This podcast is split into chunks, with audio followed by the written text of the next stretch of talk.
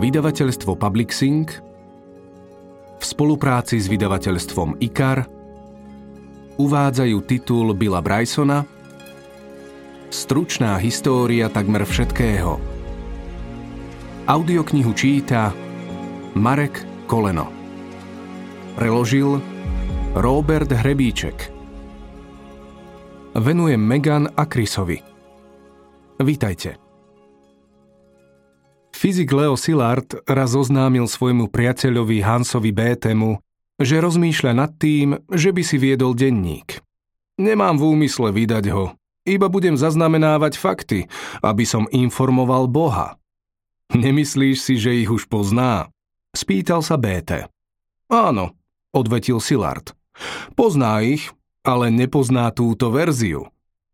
Hans Christian von Bayer, Taming the Atom – Skrotenie atómu Úvod Vítajte a blahoželám. Som rád, že ste to zvládli. Viem, že dostať sa sem nebolo ľahké. Dokonca tuším, že to bolo trochu ťažšie, ako si uvedomujete. Aby ste tu teraz mohli byť, museli sa zložitým a prekvapujúco poslušným spôsobom zhromaždiť bilióny voľne sa pohybujúcich atómov, aby vás vytvorili. Je to veľmi špecializované usporiadanie, ktoré predtým nikto nevyskúšal a bude existovať iba teraz.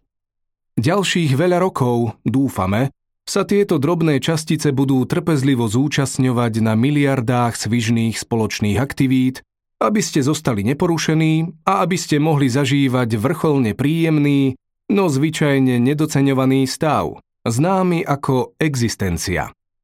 Je záhadou, prečo si atómy dávajú tú námahu.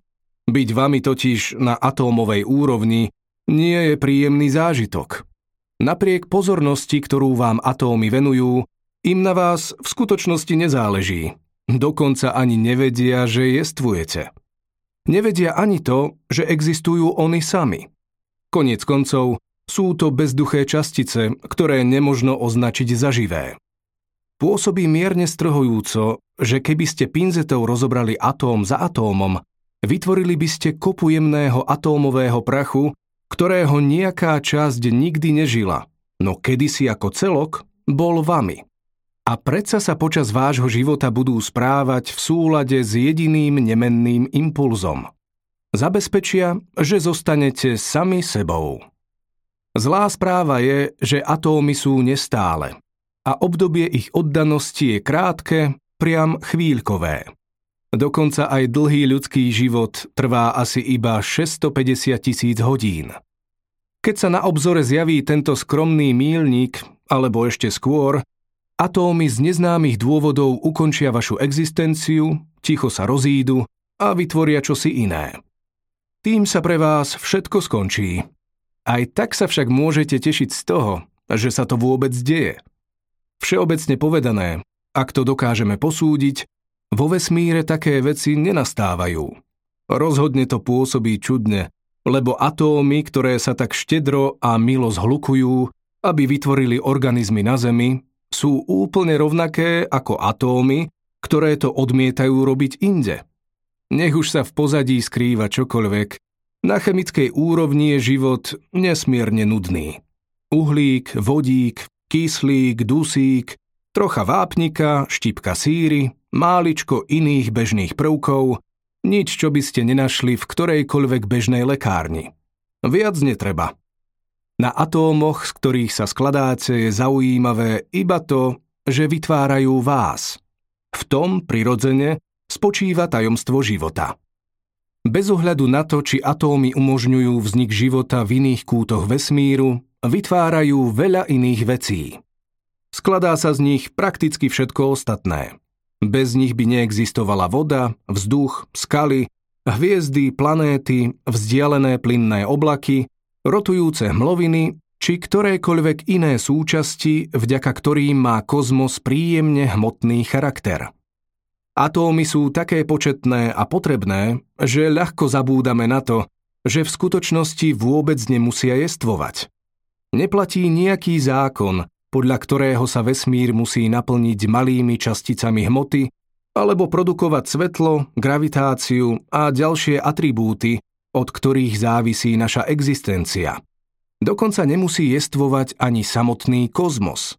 Veľmi dlho naozaj neexistoval. Nejestvovali atómy ani vesmír, v ktorom by sa mohli vznášať. Nebolo nič. A to úplne všade. Takže vďaka Bohu za atómy. Fakt, že sa z nich skladáte a že sa spájajú tak ochotne, predstavuje iba časť vysvetlenia, prečo tu teraz ste. Aby ste sa tu mohli nachádzať, teda žiť v 21. storočí a byť dostatočne inteligentní, aby ste si to uvedomovali, musel vo váš prospech prebehnúť výnimočný sled biologických šťastných udalostí. Prežiť na Zemi je prekvapujúco zložité. Z miliárd druhov organizmov, ktoré existovali od úsvitu času, sa väčšina, podľa odhadov až 99,99% nezachovala. Ako vidíte, život na Zemi je nielen krátky, ale aj desivo neistý. Zaujímavou charakteristikou našej existencie je to, že pochádzame z planéty, ktorá život skvele podporuje, no ešte lepšie ho ničí. Priemerný druh prežíva na Zemi asi iba 4 milióny rokov. Preto ak chcete existovať miliardy rokov, musíte byť rovnako nestáli ako atómy, z ktorých pozostávate. Musíte byť ochotní zmeniť na sebe úplne všetko. Tvar, veľkosť, farbu, druhovú príslušnosť, prosto všetko. A musíte to robiť pravidelne. Pravda, že ľahko sa to povie, lebo proces zmeny je náhodný aby ste sa z protoplazmatickej prvotnej atómovej guľôčky, ako to formulovali Gilbert a Sullivan, vyvinuli na vnímajúceho vzpriameného moderného človeka, museli ste mutáciami nesmierne dlho, opakovane a s presným načasovaním nadobúdať nové charakteristiky. V rozličných obdobiach počas posledných 3,8 miliardy rokov ste znenávideli kyslík a potom ste si ho znova obľúbili – Narástli vám plutvy, končatiny a slušivé chrbtové platne. Kládli ste vajcia, švihali ste vo vzduchu rozoklaným jazykom, boli ste hladkí i srstnatí, žili ste pod zemou aj na stromoch, boli ste veľkí ako jeleň i malí ako myš a podnikli ste milión ďalších opatrení. Keby bola nastala najmenšia odchýlka od ktoréhokoľvek z týchto evolučných imperatívov, dnes by ste lízali riasy na stenách jaskýň, prevaľovali by ste sa ako mrože na kamennom pobreží, alebo by ste vypúšťali vzduch z nozdier na temene, aby ste sa v zápetí ponorili do takmer 20-metrovej hĺbky a nachytali do úst dážďovkovky rybárske. Nie len, že sa na vás usmiala šťastena a už od nepamäti ste tvorili súčasť favorizovanej evolučnej línie, ale mali ste extrémne, lepšie povedané, zázračné šťastie v súvislosti so svojím pôvodom. Zamyslite sa nad tým, že v priebehu 3,8 miliardy rokov, obdobia, ktoré trvalo dlhšie ako hory, rieky a oceány Zeme, každý váš predok z oboch strán bol dostatočne atraktívny, aby si našiel druha, primerane zdravý, aby sa reprodukoval a požehnaný osudom i okolnostiami, aby žil dostatočne dlho. Ani jedného z vašich relevantných predkov nerozmliaždili či nezožrali, neutopil sa, nezomrel od hladu, neuviazol, predčasne sa nezranil a nejako inak sa neodklonil od životného poslania doručiť správnemu partnerovi vo vhodnom okamihu malé množstvo genetického materiálu, aby udržal jediný možný sled dedičných kombinácií, ktorého výsledkom ste sa neuveriteľne a veľmi rýchlo napokon stali vy. Táto audiokniha sa zaoberá tým, ako sa to udialo, najmä tým, ako sa z ničoho stalo niečo, tým, ako sa toto niečo premenilo na nás a tým, čo sa odohralo medzi tým i potom. Prebrať treba naozaj veľa, preto sa audiokniha volá Stručná história takmer všetkého – aj keď ňou prirodzene nie je. Nemôže ňou byť. Pri troche šťastia budeme mať na konci pocit, že tento cieľ dosiahla. Mojím východiskom, aj keď asi niekto vie akým, bola učebnica geografie, ktorú som mal vo štvrtom či v piatom ročníku.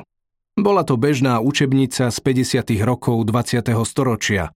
Ošúchaná, nemilovaná, deprimujúco ťažká ale v prednej časti obsahovala ilustráciu, ktorá ma uchvátila. Nákres názorňoval, ako by vyzeralo vnútro Zeme, keby do nej kto si zarezal veľkým nožom a opatrne by odstránil klin, tvoriaci asi štvrtinu jej objemu. Ťažko sa dá uveriť, že predtým som takú ilustráciu nevidel, no zjavne to tak bolo, lebo sa jasne pamätám, že som zostal ako prikovaný.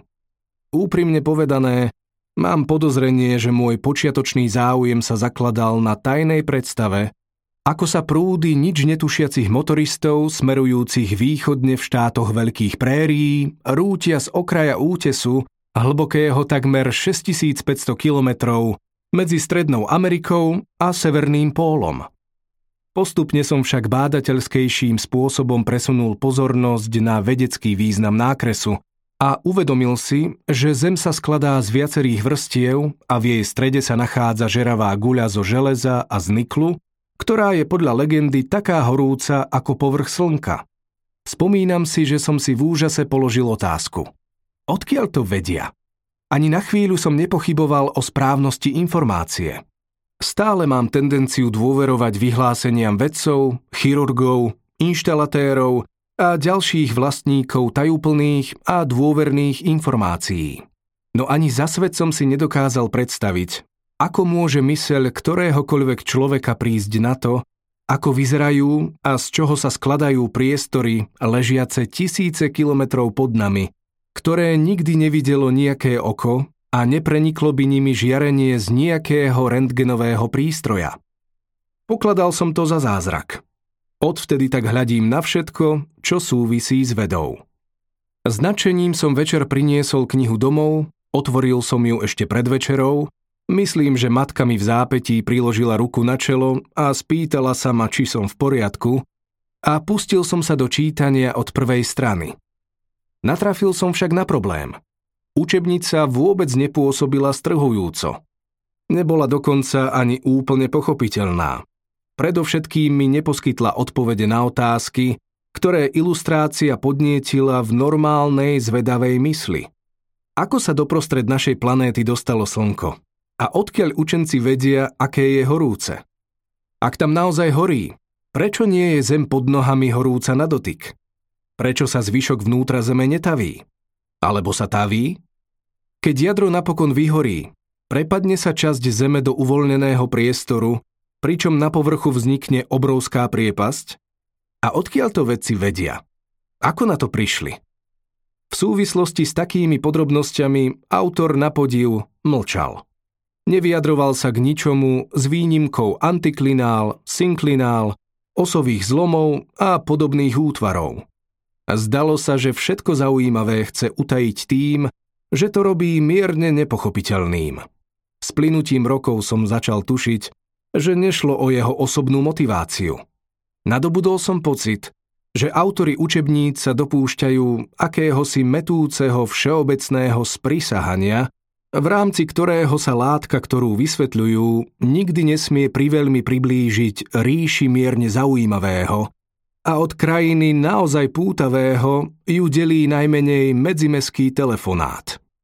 Dnes už viem, že existuje veľké množstvo autorov, ktorí píšu ľahko zrozumiteľné a strhujúce knihy o vede. Napríklad Timothy Ferris, Richard Forty a Tim Flannery tvoria trojicu so spoločným začiatočným písmenom, a to nespomínam nebohého, no božského Richarda Feynmana, ale ani jeden z nich žiaľ nestvoril nejakú učebnicu, z ktorej som ako školák študoval.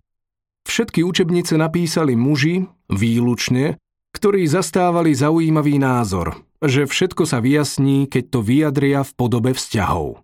Boli zábavne, no pochabo presvedčení, že americké deti ocenia, ak sa kapitoly budú končiť súborom otázok, nad ktorými budú môcť uvažovať vo voľnom čase. Vyrastal som teda v presvedčení, že veda je mimoriadne nezáživná, ale tušil som, že taká nemusí byť. A ak som to vyslovene nemusel robiť, Vôbec som nad ňou nerozmýšľal. Aj to sa nadlho stalo mojím zvykom. Oveľa neskôr, predpokladám, že asi pred 4 či 5 rokmi, som absolvoval dlhý let ponad Tichý oceán. Hľadel som z okna na oceán osvetlený mesiacom, keď mi s nepríjemnou nástojčivosťou napadlo, že o jedinej planéte, na ktorej kedy budem žiť, neviem prakticky nič. Netušil som napríklad to, prečo sú oceány slané, zatiaľ čo veľké kanadské jazerá sú sladké. Nemal som o tom ani najmenšiu predstavu. Nevedel som, či sa oceány stávajú slanšími alebo sladčími, či by ma ich slanosť vôbec mala znepokojovať.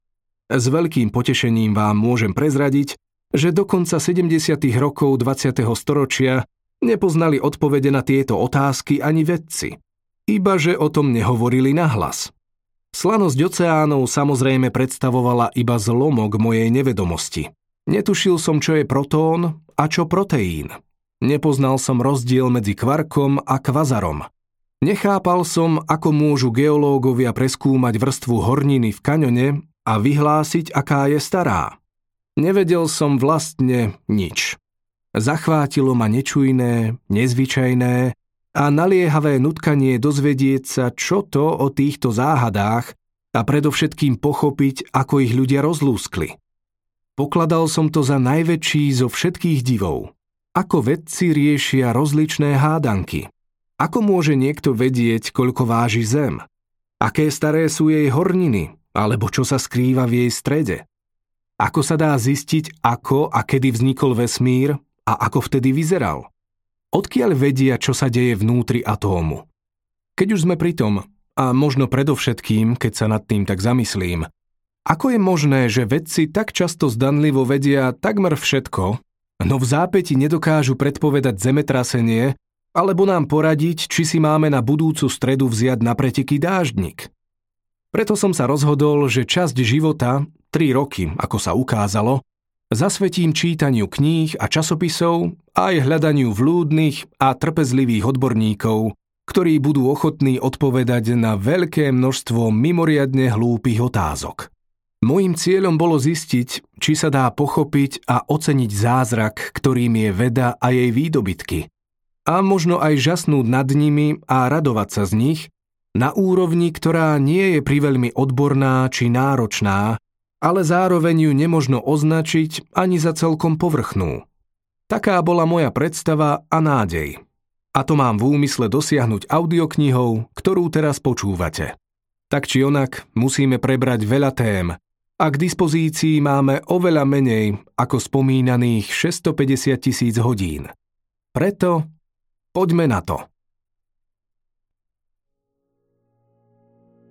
Prvá časť Stratený vo vesmíre Všetky sú v jednej rovine.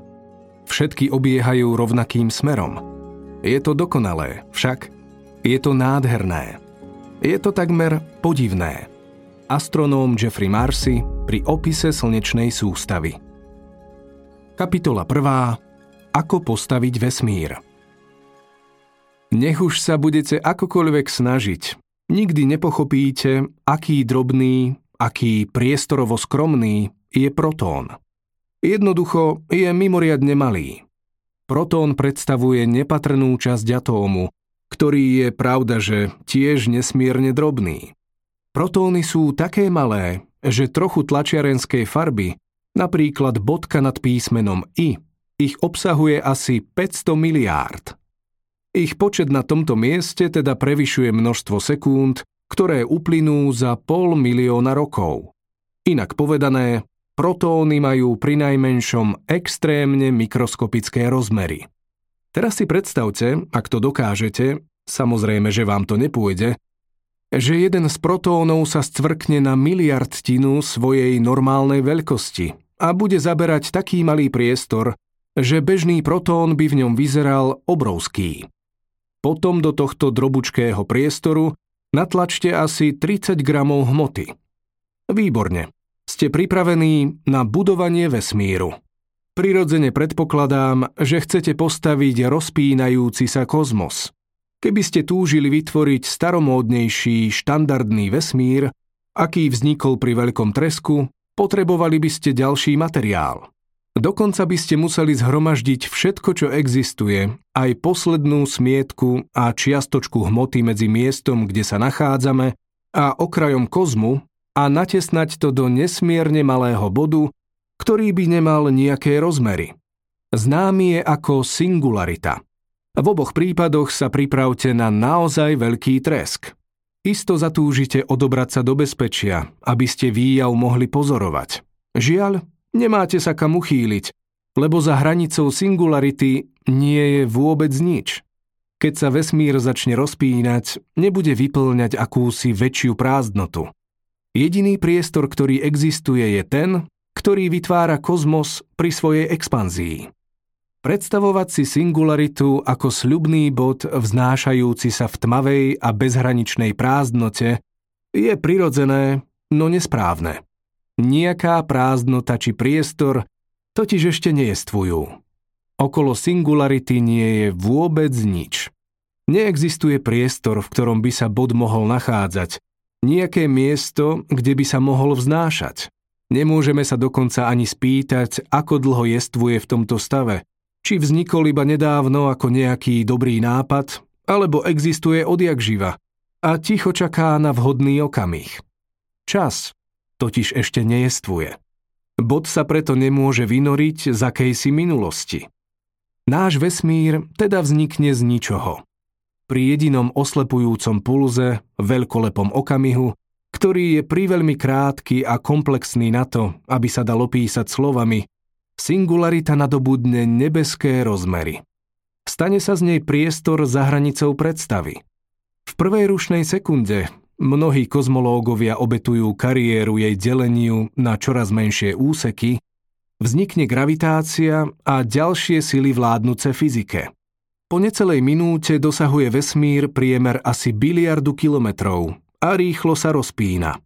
Vládne v ňom obrovská horúčava, 10 miliárd stupňov, čo stačí na to, aby sa spustili jadrové reakcie vedúce k vzniku ľahších prvkov, najmä vodíka a hélia, ale aj zlomku asi jedného atómu na 100 miliónov lítia. Počas troch minút vzniklo 98% všetkej hmoty, ktorá existuje alebo kedy bude existovať. Máme vesmír, Miesto plné úžasných a príjemných možností aj krásy. Jeho vznik trval približne rovnako dlho ako príprava sendviča. To, kedy nastal tento okamih, je predmetom diskusí. Kozmológovia už dlho debatujú o tom, či vesmír vznikol pred desiatimi miliardami rokov, 20 miliardami rokov, alebo kde si uprostred. Zdá sa, že konsenzus dosiahli približne pri 13,7 miliardy rokov, ale ako uvidíme neskôr, tieto javy sa zjavne merajú ťažko. Zatiaľ možno povedať iba to, že v akomsi neurčitom bode vo veľmi vzdialenej minulosti z neznámych dôvodov nastal okamih, ktorý veda pozná ako T rovná sa nula. Vydali sme sa na cestu. Stále nevieme veľa, a značnú časť toho, o čom si myslíme, že to vieme, sme dlho nevedeli, alebo sme si mysleli, že to nevieme. Nedávnou je dokonca aj predstava veľkého tresku. Odborníci o nej diskutovali od 20. rokov 20. storočia, keď ju skúsil predložiť belgický kňaz a učenec Georges-Henri Joseph Eduard Lemaitre 1894 až 1966. No aktívnym pojmom v kozmológii sa stala až v polovici 60. rokov 20. storočia, keď dvaja rádioastronómovia urobili neúmyselný, za to však mimoriadný objav. Volali sa Arno Allen Pencias, narodený v roku 1933, a Robert Woodrow Wilson, narodený v roku 1936. V roku 1964 sa usilovali použiť veľké komunikačné antény, ktoré vlastnila spoločnosť Bell Laboratories v Holmdeli v New Jersey. Problém im spôsoboval ustavičný šum pozadia, stály nejasný sikot, ktorý znemožňoval akúkoľvek experimentálnu prácu. Bol vytrvalý a rozptýlený. Prichádzal z každého bodu na oblohe, vodne v noci, v každom ročnom období. Mladí astronómovia asi rok robili všetko, čo im napadlo, aby šum vystopovali a odstránili. Preverili každý elektrický systém. Prerobili všetky prístroje, skontrolovali obvody, krútili drôtmi a čistili zástrčky od prachu. Vliezli do parabolickej antény a inštalatérskou páskou prelepili každý zvar a nit. Potom sa do nej vrátili s metlami a tvrdými kefami a starostlivo odstránili to, čo v neskoršej štúdii nazvali biely nevodivý materiál. No bežne to poznáme ako vtáčí trus. Ibaže nič z toho, čo vyskúšali, nezabralo.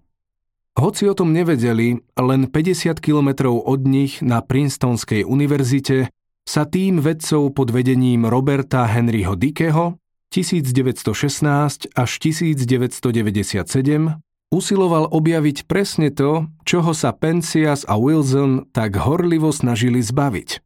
Princetonskí výskumníci skúmali predstavu, s ktorou v 40. rokoch 20. storočia prišiel americký astrofyzik ukrajinského pôvodu George Gamow 1904 až 1968. Ak človek nazrie dostatočne hlboko do vesmíru, nájde žiarenie kozmického pozadia, ktoré sa udržalo od veľkého tresku. Gemov vypočítal, že keď žiarenie preklenie rozľahlý vesmír, dorazí na Zem v podobe mikrovln. V neskoršej štúdii dokonca navrhol prístroj, ktorým by sa ho mohlo podariť zachytiť. Anténu spoločnosti Bell Laboratories v Holmdeli. Žiaľ, neprečítal si ju ani Penzias, ani Wilson, ani nikto iný z princetonského týmu. Šumom, ktorý začuli Penzias a Wilson, bol samozrejme šum, ktorý predtým označil Gemov. Objavili okraj vesmíru, alebo aspoň okraj jeho viditeľnej časti – od ktorého nás delí asi 90 triliárd kilometrov. Videli prvé fotóny, najstaršie svetlo v kozme, aj keď prečas a vzdialenosť nadobudli charakter mikrovln, tak ako predpovedal Gemov.